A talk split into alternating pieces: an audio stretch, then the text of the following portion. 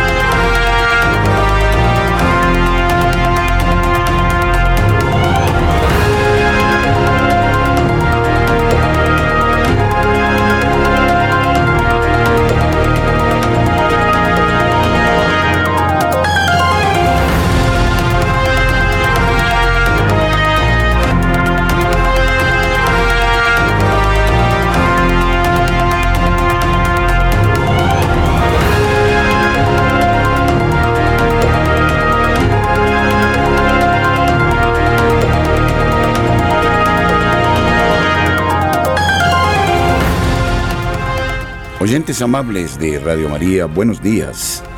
Presentamos a continuación la actualidad de la noticia y los hechos de interés en la Iglesia Católica. Les estamos saludando Camilo Ricaurte, Luis Fernando López, su servidor, el Padre Germán Acosta.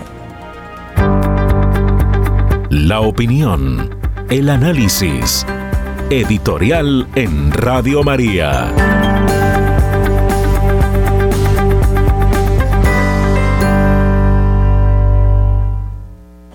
La juventud, divino tesoro, no puede ser desconocida. En eh, la reciente realidad política de América Latina, la juventud ha jugado un papel de primer orden. Gracias a ella se ha dado una mm, interpretación exacta de los acontecimientos y una toma eh, la más genuina y auténtica frente a los acontecimientos políticos de determinados países. Es cierto que en muchos casos la juventud ha sido atropellada, ha sido engañada, exacerbada, ideologizada. Pero no cabe duda que la juventud tiene sed de autenticidad, de verdad. Y a pesar de las expresiones a veces rayando en la violencia, muestran a las nuevas generaciones deseosas de respuestas auténticas que les convenzan y que traigan un mejor estado de vida para sus familias, para su futuro, para sus estudios, para su trabajo. Lo hemos visto recientemente en el fenómeno Milei en Argentina. Aquí no voy a hablar de si Milei será un buen o mal presidente, ni voy a hablar de sus tesis libertarias. Pero lo cierto es que mi ley contagió a la juventud argentina y la hizo un factor decisivo a la hora de ser elegido como presidente. Los jóvenes fueron capaces de vencer una maquinaria que parecía intocable, la maquinaria del kirchnerismo, del peronismo, y se atrevieron y rompieron con los temores, los miedos al cambio auténtico. En Colombia creo que se ha dado en parte el mismo fenómeno, pero en una línea totalmente contraria. Nos decía una joven que hoy es emblema eh, de quienes piensan aún no tiene la mayoría de edad, apenas tiene 17 años, nos decía que hay algo que es innegociable y por lo cual se debe luchar. Y se trata de la libertad. Y entonces ella hace una lectura, un estudio, un análisis de las reformas que se nos vienen y se muestra muy preocupada porque ve que en estas reformas se va a perder la libertad. Y entonces se declara ella Adalid de la libertad.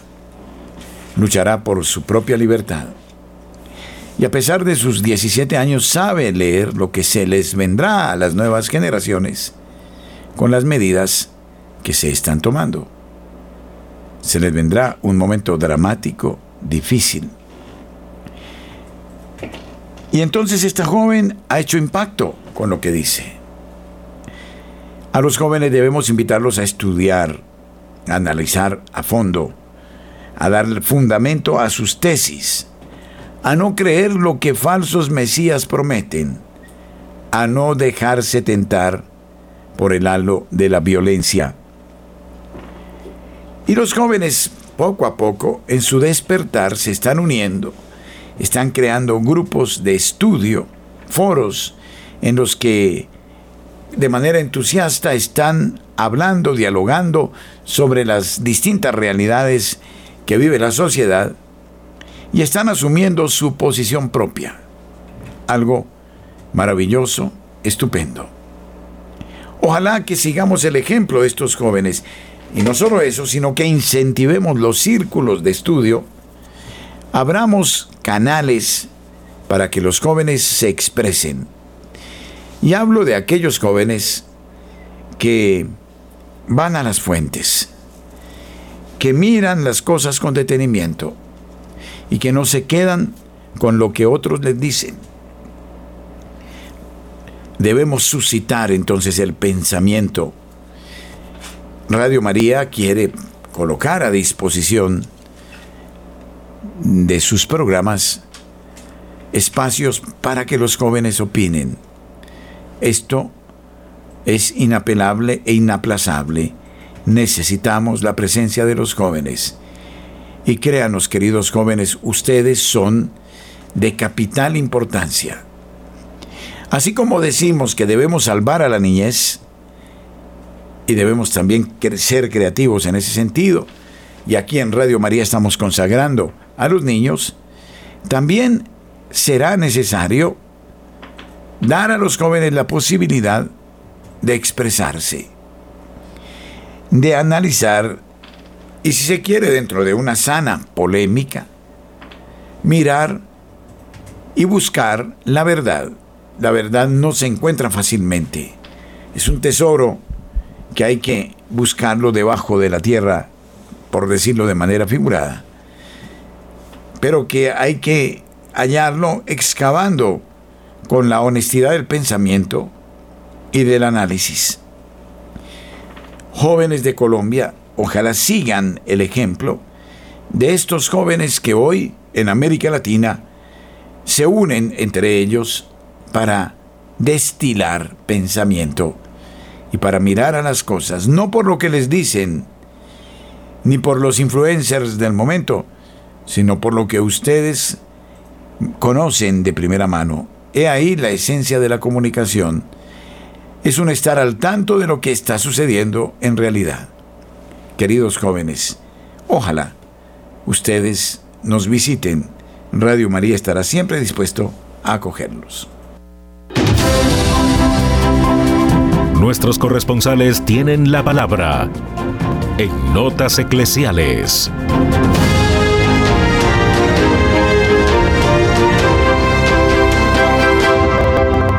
las 8 de la mañana, 10 minutos, iniciamos esta ronda informativa por el país.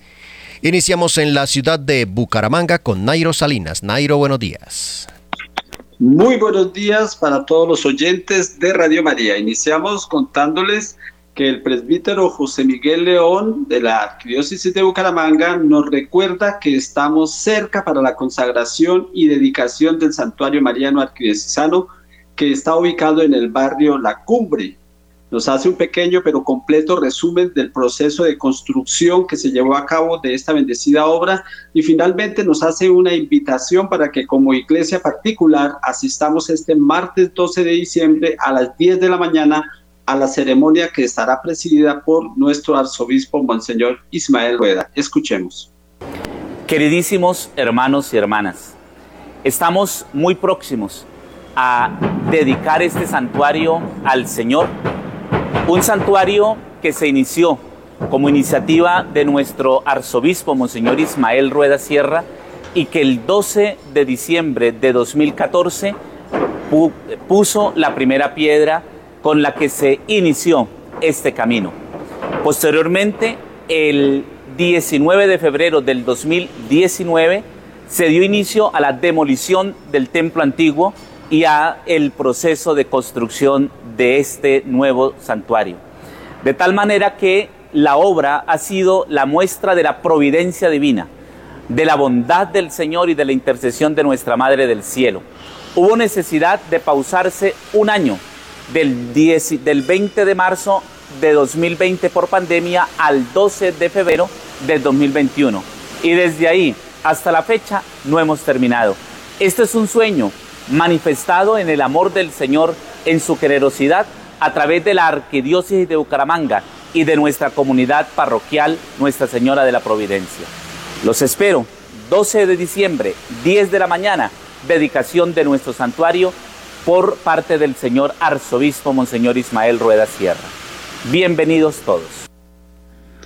Bueno, y cambiando de tema, les contamos que los empresarios del calzado en la ciudad bonita decoraron e iluminaron sus calles eh, para esta Navidad.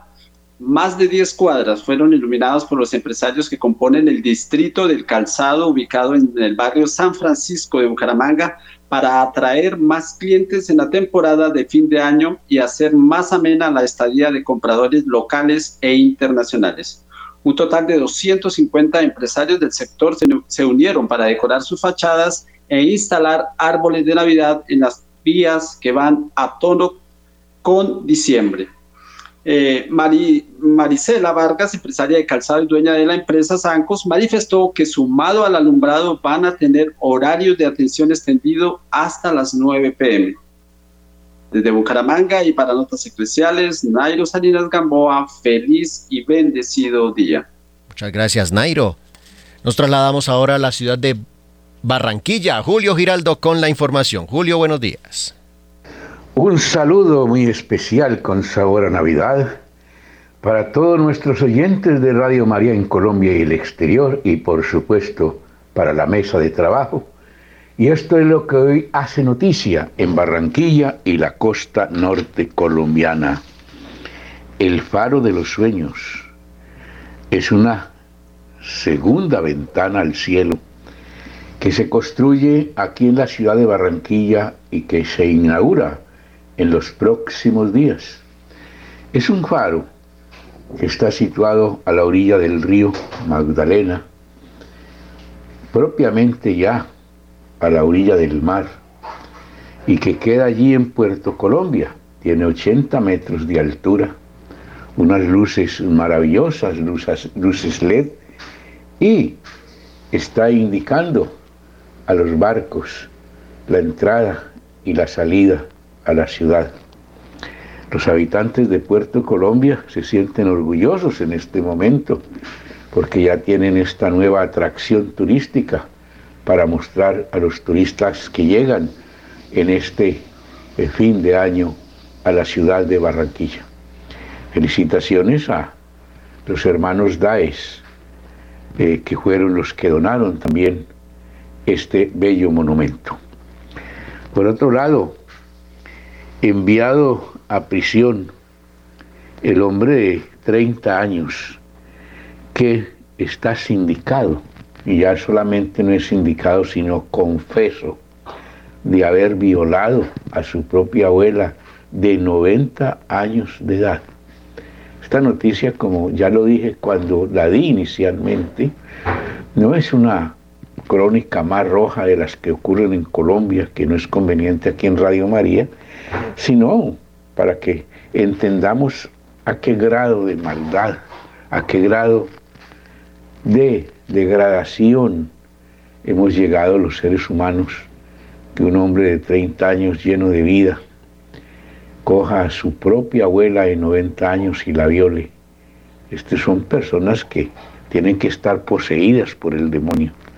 Así que los oyentes de Radio María, a orar mucho como siempre, a Jesucristo nuestro Padre Dios y a la Virgen María, para que en esta Navidad Dios nos, nos acompañe a todos y nos libere de estos casos tan aberrantes que están ocurriendo. Y finalmente, el alcalde electo de Barranquilla, Alex Char, conversó ayer con los vendedores de la calle, estos vendedores informarles que han tenido durante toda la vida muchos problemas.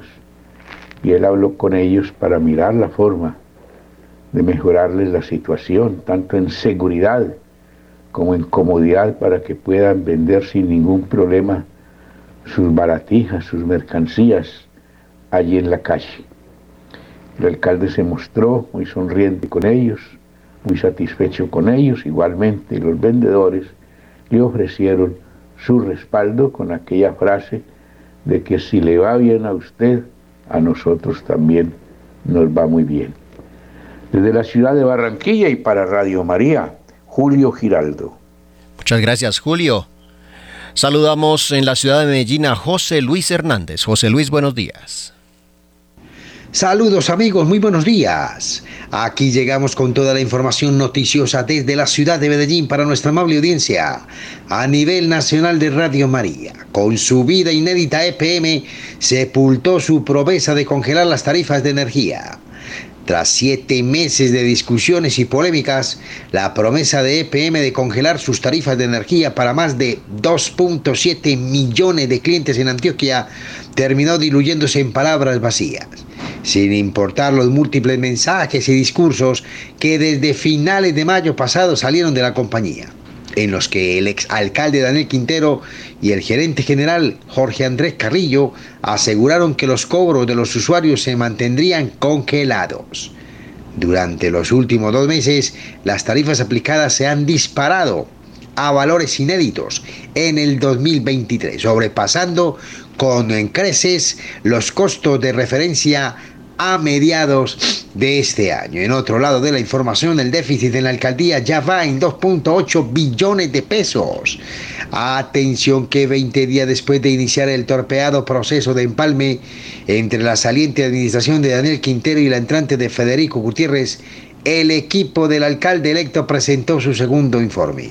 En él, el equipo de Gutiérrez manifestó su preocupación por la cantidad y la calidad de información que han recibido de diferentes dependencias. El alcalde electo publicó en su cuenta de X que está especialmente preocupado por EPM, pues a las reuniones no ha asistido el director de Afinia, Javier Lastra, quien asumió la gerencia de la filial de EPM en el Caribe en agosto del 2021.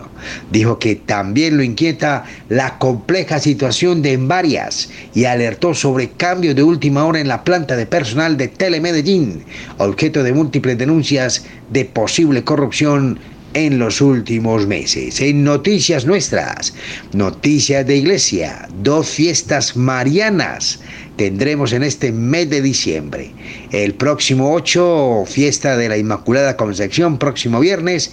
Y el 12 de diciembre tendremos la fiesta de Nuestra Señora de Guadalupe. La Guadalupana, la Guadalupana que la quieren tanto en Latinoamérica. Estas vocaciones hermosas son dos eh, muy acogidas, muy especiales que tendremos en este mes de diciembre. A orar, a rezar con fe y con esperanza el Santo Rosario en familia. Amigos, ha sido toda la información desde la ciudad de Medellín. Desde la Bella Villa ha informado su corresponsal José Luis Hernández. Un buen día para todos. Muchas gracias, José Luis. Saludamos ahora en la ciudad de Cali a Marta Borrero con las noticias. Marta, buenos días. Muy buenos días. Saludo cordial para todos ustedes, amada familia de Radio María. A menos de un mes que termine el gobierno de Ospina, abrieron una invitación pública para adjudicar un contrato por 113.312 millones de pesos y que tiene como objeto comillas, escuchen el objeto de este contrato, prestación de servicios para la ejecución de las actividades de control y reducción de las pérdidas no técnicas de energía, localización y normalización de irregularidades, instalación de nuevos servicios, gestión de suspensiones, cortes, reconexiones y reinstalaciones en el área de influencia y cobertura de EMCALI. Cierro comillas. De nuevo, la gerencia de las empresas municipales de Cali, en Cali, en cabeza de Fulvio Leonardo Soto, vuelve a estar en el centro de polémica por temas contractuales. Es que ante esta millonaria convocatoria cuyo contrato se firmaría a finales de diciembre, surgen dudas, muchas dudas sobre cuál es la necesidad de este proceso contractual a solo tres semanas de que termine el gobierno de Ospina. Y si era tan necesario, ¿por qué esperaron hasta último momento para sacarlo a concurso? ¿Por qué comprometer tres años del próximo gobierno? ¿Y qué pasa si esperan a que sea el nuevo gobierno el que lo realice? Bueno, dejo esas preguntas al aire. Les cuento que yo no me estoy inventando la noticia, estoy leyendo textualmente la noticia desde eh, un periódico local, el diario El País.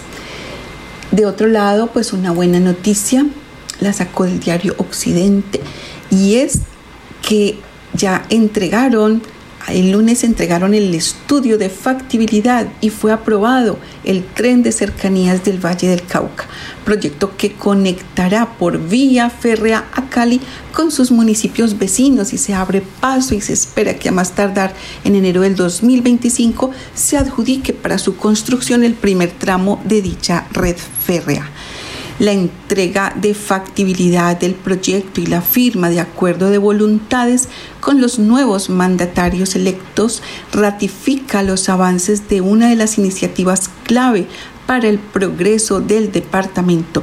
La gobernadora del Valle del Cauca, Clara Luz Roldán, presidió la entrega de la factibilidad del tren de cercanías a la gobernadora electa Dilian Francisca Toro y los alcaldes electos Alejandro Eder de Cali, Víctor Manuel Ramos de Palmira, Paola Andrea Castillo de Jamundí. Clara Luz Roldán dijo también que, comillas, este proyecto de transporte férreo se convierte en una apuesta que va a contribuir a mejorar la movilidad regional, además de ser amigable con el ambiente al, al utilizar energía limpia para su operación. La mandataria explicó que son 73.4 kilómetros de vía férrea para conectar a Cali, Jamundí, Jumbo y Palmira y recordó que ya fue radicada ante la Unidad de Movilidad Urbana Sostenible del Ministerio de Transporte la solicitud de del aval técnico para el primer tramo que se construirá entre Cali y Jamundí. Bueno, empezamos bien con este, este proyecto de movilidad regional. Buena por esa. Dilian Francisca va a trabajar de mano de Alejandro Eder y eso pues ya muestra eh, cosas buenas a nivel de movilidad en, la, en el departamento en general, ni siquiera en la ciudad de Cali, en todo el departamento del Valle del Cauca. Soy Marta Borrero para las notas eclesiales de la Radio María. Que tengan un bendecido día. Muchísimas gracias, Marta. Cerramos la información de nuestros corresponsales con Néstor, Néstor Puerto desde Ciudad del Vaticano. Continúan avanzando los preparativos para la beatificación del cardenal argentino Eduardo Pironio, que se realizará en la capital argentina el próximo 16 de diciembre. El enviado especial del Papa Francisco para la beatificación será el cardenal español Fernando Vergés Alzaga, gobernador del Vaticano y quien durante 23 años fue el secretario personal del cardenal Pironio. Dentro de los logros del cardenal Pironio se destaca la creación de las Jornadas Mundiales de la Juventud y también pues se ha reconocido un milagro logrado en 2006 por la intercesión del cardenal, nacido en 1920 en la localidad bonaerense de 9 de julio y fallecido en Roma en 1998. De acuerdo a las versiones de que el cardenal Pironio fue el primer argentino papable, ha dicho Vergés que durante los 23 años que trabajó a él jamás le constó esta posibilidad ni tiene constancia de esto, pero lo que sí puede decir es que conoció a un hombre de Dios, aprendió mucho de él y ese es el gran testimonio que puede dar y que por eso ser el enviado especial del Papa Francisco para la beatificación del cardenal Pironio, más que un honor, lo considera una bendición. Y en otro ángulo de la información, ha comenzado hoy la reunión del Consejo de Cardenales convocado por el Papa Francisco como la última reunión del 2023 uno de los temas principales que tendrá en el centro de esta discusión es desmasculinizar la iglesia. Precisamente el Papa Francisco había dicho, la iglesia es mujer y uno de los grandes pecados que hemos tenido, según el Papa Francisco, es masculinizar la iglesia. El problema, sin embargo, había añadido, no se resuelve por la vía ministerial, sino por la vía mística y por la vía real el nuevo Consejo de Nueve Cardenales está eh, integrado, entre otros, por el Cardenal Secretario de Estado Pietro Parolín, por Fernando Vergés Alzaga, presidente de la Pontificia Comisión para el Estado de la Ciudad de Vaticano y del Gobernatorio de la misma Ciudad del Vaticano, el Cardenal Friolín Ambogo Benzugú, arzobispo de Kinshasa, Osvaldo Gracias, arzobispo de Bombay, Saint Patrick O'Malley, arzobispo de Boston, Juan José Omeya, arzobispo de Barcelona y presidente de la Conferencia Episcopal Española, Gerald Lacroix, arzobispo de Quebec, Jean-Claude Hollerins, arzobispo de Luxemburgo, Sergio Darrocha, arzobispo de San Salvador Bahía y el secretario el Monseñor Marco Melino.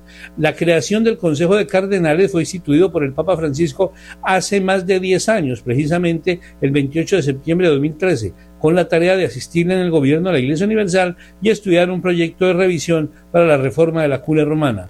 Este último realizado por la nueva Constitución Apostólica Predicate Evangelium, publicado el 19 de marzo de 2022.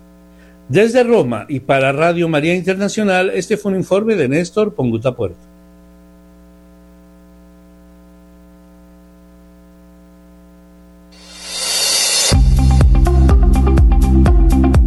En el satélite Radio María, en Colombia, la gracia de una presencia.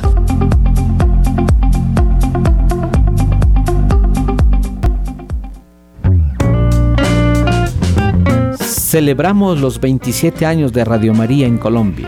Les presentamos a todos ustedes la nueva Agenda 2024 conmemorativa a San José. Es un regalo que todos debemos tener. Ofrécela a tus hermanos, a tus amigos, por Navidad o por Año Nuevo. Adquiérala ya en todas las oficinas de Radio María en el país por tan solo 8 minutos para apoyar la evangelización. 8 minutos que usted le regala a la Madre de Dios. La nueva Agenda Radio María 2024. 27 años de Radio María en Colombia es gracia y presencia.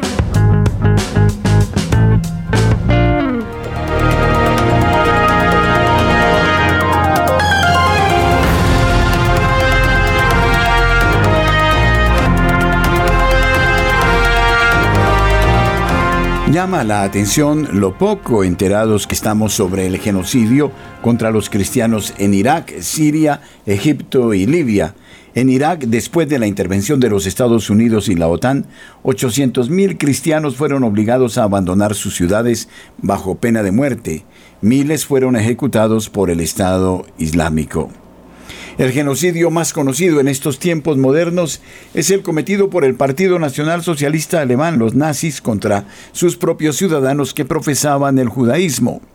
La excusa racial era el motivo para eliminarlos y no soportaba el mínimo análisis del pensamiento crítico, pues los judíos ya tenían viviendo en estas tierras no menos de dos mil años, durante los cuales se mezclaron y el mestizaje se produjo. Entonces genéticamente, eran parte autodenominada por los socialistas como raza superior aria es que los alemanes siempre han sido buenos creando sus mitos, son los maestros de la propaganda, siendo necesario mencionar que su filósofo más conocido es Karl Marx, el creador del capitalismo y del comunismo. Fue Marx en su libro El Capital el que bautizó con este nombre a los valores éticos y morales católicos de trabajar duro, de sol a sol, ahorrar, juntar capital para luego invertir en bienes raíces, la casa para tener la familia y comenzar el ciclo de inversión. Así está escrito en Mateo 25, 14, 30, la parábola de los talentos. A Dios le gusta el católico que invierte. Interesante resulta que un alemán haya codificado dos tradiciones humanas para convertirlas en ideologías políticas antagónicas, por eso el nacionalsocialismo alemán y su teoría política de superioridad racial no sorprende, lo que sí sorprende son los que la creen verdadera, pues para que exista una raza superior tienen que existir razas que se consideren a sí mismo inferiores. Los nazis persiguieron también a los gitanos para matarlos, pero no se habla del genocidio contra ellos. Solo el genocidio judío es conocido gracias a un marketing formidable y constante. Lo curioso es que culpan a todos, pero no culpan a los socialistas, porque hay que aclarar, los partidos socialistas existen y son antagónicos al capitalismo cristiano. Al socialismo, la familia católica tradicional capitalista le fastidia. El genocidio judío se menciona en las últimas semanas a raíz del ataque terrorista del movimiento islámico de resistencia Hamas contra Israel y la reacción completamente jurídica del Estado de Israel de defenderse contra cualquier grupo que ataque su territorio. Israel está en su derecho de defenderse, esto está bien claro, esa era la reacción que Hamas y sus aliados socialistas alrededor del mundo estaban buscando con el objetivo de victimizarse, provocando una reacción política contra Israel para armar una coalición militar y expulsar a todos los judíos de los territorios que supuestamente invadieron. Y abiertamente lo mencionan, aniquilar a los judíos en Israel se escucha en el mismo Estados Unidos, en los círculos académicos de las universidades de élite. Pero volviendo al tema del genocidio, hay uno que ocurre constantemente, del cual no nos enteramos mucho, porque por algún motivo extraño, siempre extraño, se oculta en los medios de comunicación masiva, y para uno enterarse hay que rebuscar en documentos especializados, puesto que ni los organismos internacionales, ni la ONG global se encarga de ellos. Es un genocidio histórico y constante que nos ha otorgado santos y mártires. Es el genocidio contra el pueblo cristiano, cuya historia empezó precisamente en las tierras en disputa, en donde la democracia por encima de la ley condenó a muerte a Jesucristo, inocente, y liberó a Barrabás. El pueblo decidió. El genocidio cristiano continuó durante el Imperio Romano hasta que el Estado fue absorbido por la enseñanza de Cristo. Uno se pregunta cómo sucedió si el imperio romano de prácticas totalmente brutales, pero esa brutalidad no pudo derrotar a los cristianos.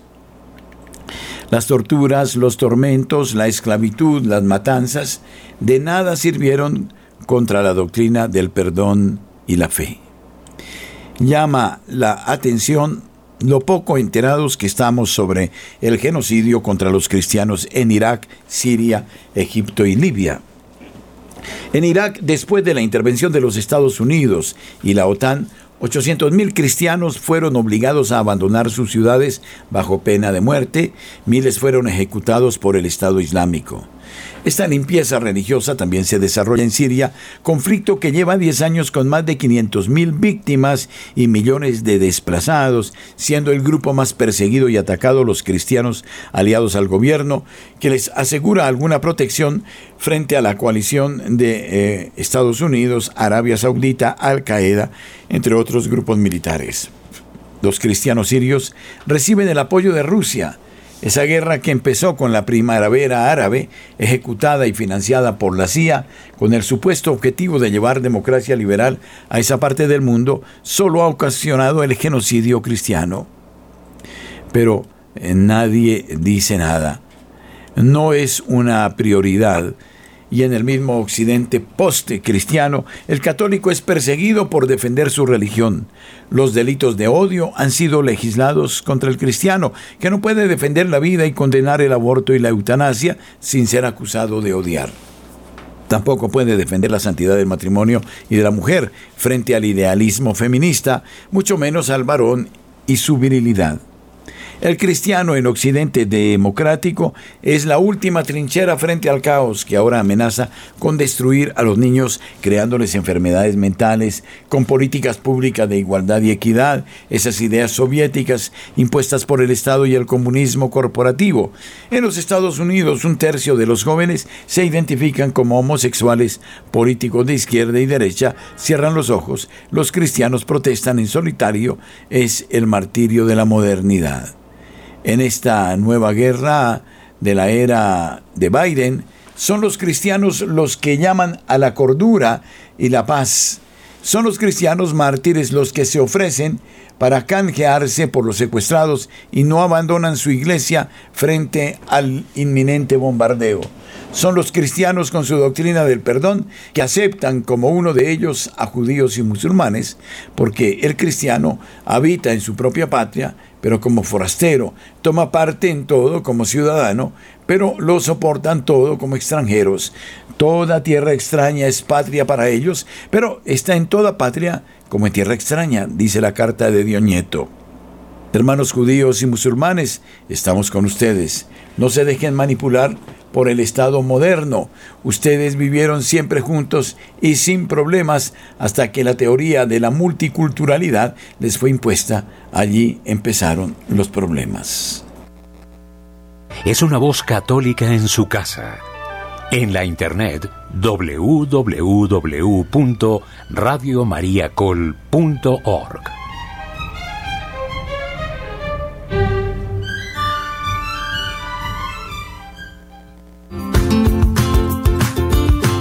Ahora a través de la aplicación de Neki, aplicación gratuita que usted puede descargar en su celular, en este número 310-689-9407 usted podrá hacer sus transferencias de banco a la cuenta de Radio María.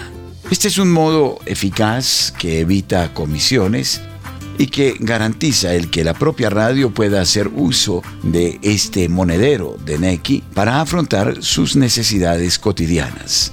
No deje de mirar esta propuesta, Neki, teléfono 310-689-9407.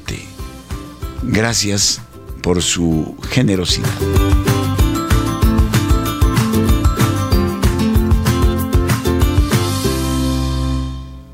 El expresidente Alberto Fujimori ha sido excarcelado. Se ordenó esta medida dada su edad. Escuchemos esta noticia que nos llega desde Perú.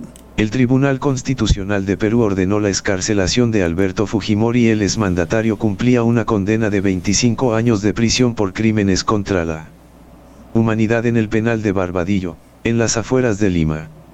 El expresidente de 85 años reclamó varias veces su libertad. AFP, el Tribunal Constitucional, TC, de Perú ordenó este martes la liberación inmediata del expresidente Alberto Fujimori. De 85 años, quien cumple una pena de 25 años de prisión por crímenes contra la humanidad. Este Tribunal Constitucional ordena que el Instituto Nacional Penitenciario, INPE, y el director del penal de Barbadillo. En el día, dispongan la inmediata libertad del favorecido, Alberto Fujimori, bajo responsabilidad, indicó el tribunal en la resolución difundida a los medios. Fujimori cumple desde 2007 una condena a 25 años de cárcel por delitos de lesa humanidad, que fue interrumpida brevemente entre 2017 y 2018. Cuando el entonces presidente Pedro Pablo Kuczynski lo indultó y meses después la justicia revocó el beneficio además. Fue condenado por homicidio calificado y lesiones graves por los casos Barrios Altos y La Cantuta. Y permanecía recluido en el penal de Barbadillo en el distrito de Ate, en Lima. En octubre del 2018, un juzgado de la Corte Suprema declaró la no aplicación del indulto otorgado en 2017. Por lo que posteriormente fue reingresado al establecimiento penitenciario. Desde entonces se han venido presentando recursos judiciales buscando su nueva escarcelación. En marzo de 2022, el Tribunal Constitucional ordenó restablecer el indulto a Fujimori, luego de atender un recurso de habeas corpus. Sin embargo, tras acciones realizadas por los deudos de las víctimas de Fujimori, el 7 de abril de este año la Corte Interamericana de Derechos Humanos, Corte IDH, ordenó al Estado peruano no liberar al exmandatario. El viernes. Luego de tres días de polarización e intenso debate mediático y ciudadano por su posible liberación. El juez Fernando Vicente Fernández Tapia, a cargo del primer juzgado de investigación preparatoria, había rechazado la escarcelación del mandatario. Con la decisión de liberar a Fujimori. El máximo tribunal declaró fundado el habeas corpus a favor de su indulto que alegaba un presunto atentado contra la libertad individual mediante la detención arbitraria. Si bien el tribunal reconoció la gravedad de los delitos por los que fue condenado, resaltó que se le concedió el indulto humanitario en 2017, cuyos efectos fueron restituidos en una sentencia de marzo de 2022. De acuerdo con la resolución, esta última sentencia tiene autoridad de cosa juzgada. Y el tribunal señala que el favorecido lleva casi seis años indultado sin que se haya hecho efectiva su libertad. Lo cual constituye una vulneración del derecho fundamental. Además, los magistrados consideraron la edad avanzada y la salud deteriorada del favorecido, quien cumplió aproximadamente dos terceras partes de su condena. En marzo de 2022 el Tribunal Constitucional consideró válido el indulto, decisión que permitía la liberación de Fujimori. El 7 de abril de 2023, la Corte IDH ordenó que el Perú no implementara la sentencia del TC. La semana pasada la Corte IDH requirió al Estado peruano que informe cómo se cumplió esa resolución. Siguiendo instrucciones del presidente de tribunal. Se solicita al Estado que, a más tardar el 6 de diciembre de 2023, remita un informe en el que presente sus observaciones al referido escrito de los representantes. Teniendo en cuenta lo ordenado por esta Corte en la resolución de 7 de abril del 2023 detalló la Corte IDH en un documento reproducido entonces por el diario oficial El Peruano. Sin embargo, el fallo del Tribunal Constitucional publicado este martes considera que la Corte IDH no tiene competencia para ordenar la no ejecución de la sentencia judicial emitida en marzo del año pasado. El pedido se conoció un día después de que el TC rechazara una solicitud de aclaración del Ministerio de Justicia y, de ese modo, dejara abierta la posibilidad de escarcelarlo. A su vez, el Ministerio de Justicia afirmó la semana pasada que el gobierno de la presidenta Dina Boluarte acatará la decisión del juez.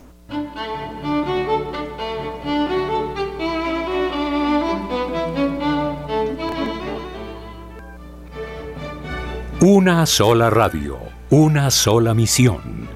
Radio María en el satélite.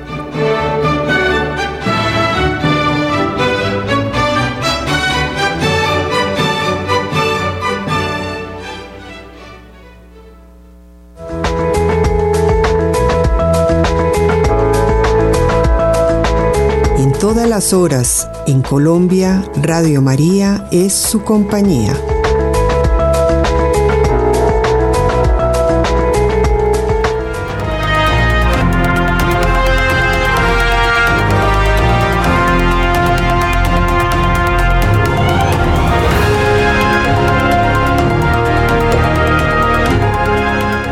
A cinco días de la asunción, Milei se reunió con su futuro gabinete. El presidente electo y los integrantes de su futuro equipo discutieron cuestiones operativas de la transición y el traspaso de poder, así como los primeros lineamientos que seguirá el gobierno entrante. Además, en sus redes sociales convocó a la ciudadanía al Congreso de la Nación para acompañarlo en su asunción. A cinco días de su asunción, el presidente Javier Milei se reunió este martes en oficinas de un edificio en el barrio porteño de Retiro con los integrantes de su futuro gabinete y otros dirigentes para discutir cuestiones operativas de la transición y el traspaso de poder, así como los primeros lineamientos que seguirá el gobierno entrante. Milei se retiró pasada las 8.30 del Hotel Libertador, donde se encuentra alojado, y se dirigió al edificio ubicado en Avenida del Libertador al 600, eh, donde mantuvo distintas reuniones para terminar de definir los nombramientos de su futuro gabinete y ultimar detalles de las primeras medidas de su gestión. En las reuniones se discutieron cuestiones operativas sobre cómo se llevará adelante el desembarco en eh, los distintos ministerios, el reordenamiento burocrático necesario y los principales lineamientos a seguir en las primeras semanas del gobierno, según informaron a Telam, Fuente de la Libertad Avanza que participaron en el encuentro. Se habló también de la anunciada reestructuración del Estado que encarará la nueva administración y de los nombres del futuro gabinete y equipo de gobierno que aún restan por anunciar, dijeron las fuentes. De la reunión con el presidente electo participaron los futuros ministros Patricia Bullrich de Seguridad, eh, Luis Petri de Defensa, eh, Mariano Cuneo Libarona de Justicia, Sandra Petovelo de Capital Humano, Diana Mondino, Cancillería y Guillermo Francos, eh, Interior. También asistieron el candidato propuesto para presidir la Cámara de Diputados, Martín Menem, y el asesor de Miley, Santiago Caputo. Pasadas las 10 también habían ingresado al edificio el designado secretario de Energía Eduardo Rodríguez Chirilo, el futuro secretario de Trabajo Gustavo Morón, que se retiró 20 minutos más tarde, el eventual funcionario designado en la Secretaría de Medios Eduardo Rust, la Secretaría de Transporte y Obras Públicas porteña, Manuela López Menéndez, el futuro director del CONICET, Daniel Salomone, y el exministro de Hacienda, Nicolás Dubonne, y el cineasta Santiago Oria, que realizó los posts eh, publicitarios del Libertario durante la campaña. Pasado el mediodía, Milei se retiró a las oficinas de retiro e ingresaron dirigentes cercanos a Bullrich, como el diputado Hernán Lombardi, Damián Arabia, Federico Pinedo y Federico Angelini, para mantener una reunión con la presidente del PRO, que todavía continuaba en el edificio. Según las fuentes entre los casilleros que aún falta conocer del próximo gabinete, se conocerá en la jornada de hoy quien quedará a cargo de la FIP. Será una mujer de la política, dijeron los voceros del encuentro. En tanto se confirmó que el Ministerio de Salud será convertido en una secretaría que quedará bajo la órbita de la jefatura de gabinete, al igual que el de Ciencia y Tecnología que pasaría a ser una subsecretaría. Además se eliminará el Ministerio de la Mujer, Géneros y Diversidades y se precisó que todavía no hay fecha prevista para la designación de un funcionario al frente del Banco Central. En tanto se buscará dar marcha atrás con las contrataciones en organismos estatales que se consideren en violación de la ley, como todas las que hayan tenido lugar en el último año, pero las fuentes descartan que vaya a haber despidos masivos, sino que se van a suspender tareas y se buscará reasignar a las personas dentro de los ministerios. Los únicos voceros de la reunión que hablaron con la prensa al retirarse del encuentro fueron Pinedo y el designado ministro de Justicia, Cuneo Libarona. Por su parte, Pinedo sostuvo que no hay un gobierno entre ya y el PRO, sino que es un gobierno del presidente Milei y destacó que desde su partido hay una voluntad de hacer lo posible para que al gobierno le vaya bien. De cara a la ley Omnibus que Milei presentará en el Congreso, el dirigente PRO dijo que debería haber un Congreso colaborativo, por lo menos los legisladores afines a nosotros, y afirmó que espera que la oposición peronista no ponga trabas. Por su parte, al retirarse de la reunión, Cuneo habló con la prensa apostada en la puerta del edificio y destacó la seriedad de la reunión que se ve muy contento. La prioridad es trabajar y sacar a la Argentina, expresó a la prensa antes de subir al auto para continuar manteniendo muchas reuniones. Al ser consultado sobre sus expectativas en la gestión, el letrado sostuvo que va a buscar que la imagen de la justicia sea fantástica y respondió que todo se está estudiando sobre un posible modo de modificación de las leyes. Además, aseguró que espera que la relación con los magistrados de la Corte Suprema sea cordial, respetuosa, de independencia y con división de poderes y negó que vayan a buscar la ampliación de la misma. Mientras se desarrollaba la reunión, Milei realizó una publicación en su cuenta de la red social X, convocando a la ciudadanía este domingo a asistir a partir de las 11 a las inmediaciones del Congreso Nacional, donde se realizará la ceremonia de traspaso y asunción del nuevo gobierno. Asunción presidencial, domingo 10 de diciembre, 11 horas, Congreso de la Nación. Trae, tu bandera argentina, eh, dice el flyer publicado esta mañana por Milei en su cuenta de la red social X, junto a la leyenda Viva la Libertad en Argentina.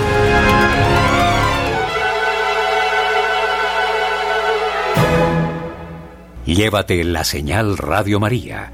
Descarga gratis la aplicación para iPhone y Android.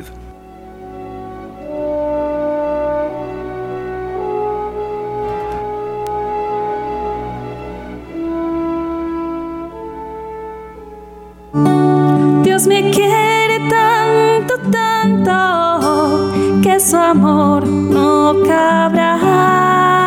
Gran obra de gracia y consagración de niños en la ciudad de Barranquilla. Próximo viernes 8 de diciembre en la capilla San Agustín del Colegio Liceo de Cervantes, carrera 51B entre calles 87 y 90 frente al centro comercial Viva. Hora 11 y 30 de la mañana. Va a presidir el padre Ciro Hernando González López. Mayores informes a los siguientes números de teléfono 315-724-6807 o 311-614-3469. Gracias por ser de casa. Bienvenidos a los espacios de Radio María. Les esperamos. El amor de Dios nunca faltará.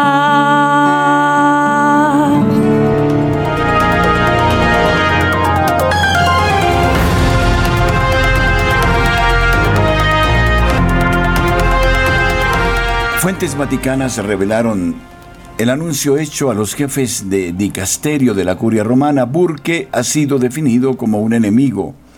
El cardenal aún no ha recibido una notificación formal, pero los precedentes sugieren que no se trata solo de una amenaza que de todos modos ya sería grave. El cardenal Burke es mi enemigo, por eso lo quito y le quito el piso y el sueldo. Esto es lo que habría dicho el Papa Francisco en la reunión con los jefes de dicasterio de la Curia Romana el pasado 20 de noviembre y que una fuente vaticana reveló a la brújula cotidiana. La indiscreción ha sido confirmada posteriormente por otras fuentes. Por lo que sabemos, el cardenal Raymond Burke, actualmente en Estados Unidos, aún no ha recibido un acto formal que confirme las palabras del Papa pero dados los eh, precedentes, el más reciente, el caso de Monseñor Georg Gaswain, antiguo secretario personal de Benedicto XVI, no cabe duda de que a las palabras seguirán los hechos. La dificultad para justificar canónicamente tal medida tampoco supondría ningún obstáculo dado el desprecio que también se ha demostrado por las leyes de la Iglesia con ocasión de la remoción de obispos de sus diócesis. La supuesta enemistad del cardenal Burke se ha convertido en los últimos tiempos en una auténtica obsesión para el Papa Francisco, pero en realidad el cardenal estadounidense se ha estado en su punto de mira desde el inicio de su pontificado, probablemente porque encierra algunos de los elementos que más le molestan. Es estadounidense y es un recordatorio constante de la doctrina y la tradición de la Iglesia y además reside en Roma, a tiro de piedra de la Plaza de San Pedro, desde donde pensará el Papa puede conspirar contra él. Ciertamente Burke ha sido muy claro en sus críticas al concepto de sinodalidad, convertido ya en un mantra destinado a cambiar la naturaleza de la Iglesia. Además, en la conferencia La Babel Sinodal del pasado 3 de octubre, organizada en Roma por la Brújula Cotidiana, precisamente la víspera de la apertura del sínodo sobre la sinodalidad, habían dado mucho que hablar sus argumentos y su polémica directa con el nuevo prefecto del Dicasterio para la Doctrina de la Fe, Víctor Tucho Fernández, que había llamado hereje y cismático al cardenal Burke y a quienes piden al Papa que salvaguarde y promueva el Depositum Fidei. Después de todo, llamar la atención al Papa es parte del deber de los cardenales, y el propio Francisco alentó repetidamente la parucía. En cualquier caso, el cardenal Burke siempre rechazó tajantemente la etiqueta de enemigo del Papa que le han querido colgar desde el inicio del pontificado, sobre todo desde cuando criticó la postura del cardenal Walter Casper, que en la preparación del sínodo sobre la familia de 2014 pidió explícitamente el acceso a la comunión para los divorciados vueltos a casar. Aunque no fue el único que se expresó en este sentido, Burke sufrió una verdadera campaña de demonización, pintado como el director de complots ocultistas contra el Papa Francisco, por cierto, acusaciones que Burke siempre rechazó enérgicamente. Pero antes, en diciembre de 2023, el Papa ya lo había destituido como miembro de la Congregación de Obispos, sustituyéndolo por el cardenal Donald Well, decididamente liberal y casualmente vinculado al cardenal Theodore McCarrick, exabusador en serie. tras su participación en el libro Permanecer en la verdad de Cristo, que además contó con contribuciones de los cardenales Cafarra, Brand Miller, Miller y de Paolis, Burke, que es un canonista de talento, también fue destituido en noviembre de 2014 del cargo de prefecto de la asignatura apostólica al que había sido llamado por Benedicto XVI en 2008.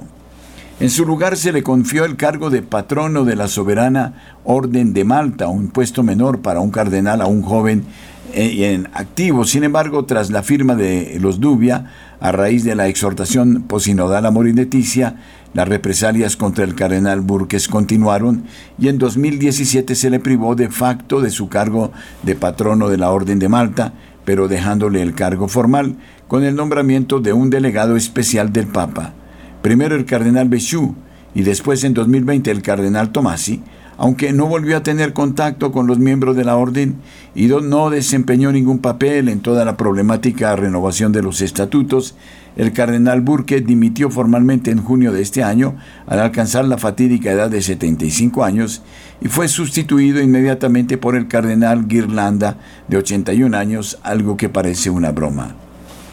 Para más INRI, en los últimos años, el Papa Francisco no ha dejado pasar la oportunidad de lanzar sus indirectas personales al cardenal Burke, culminando con la desafortunada, por decirlo suavemente, broma pronunciada mientras el cardenal Burke se debatía entre la vida y la muerte a causa del COVID. La manzana de la discordia era la vacuna, un acto de amor, según el Papa, que Burke rechazaba por motivos éticos.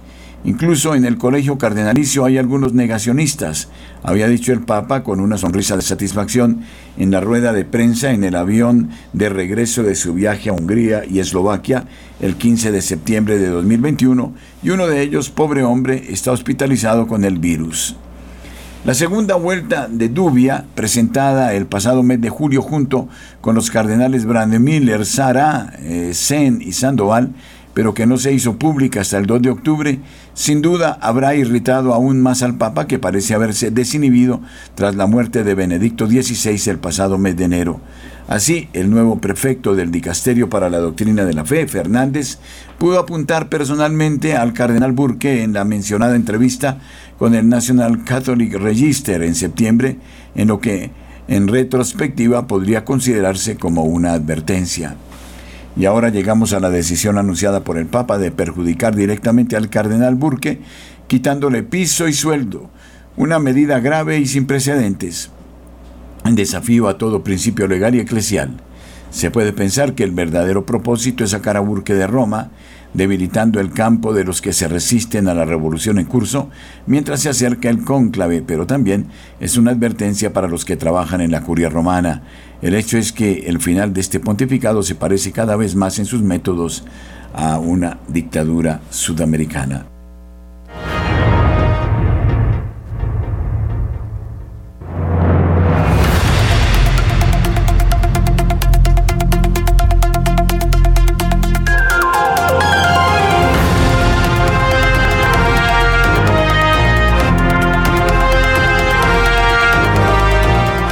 Muchísimas gracias a ustedes, apreciados oyentes, que nos han acompañado hasta este momento.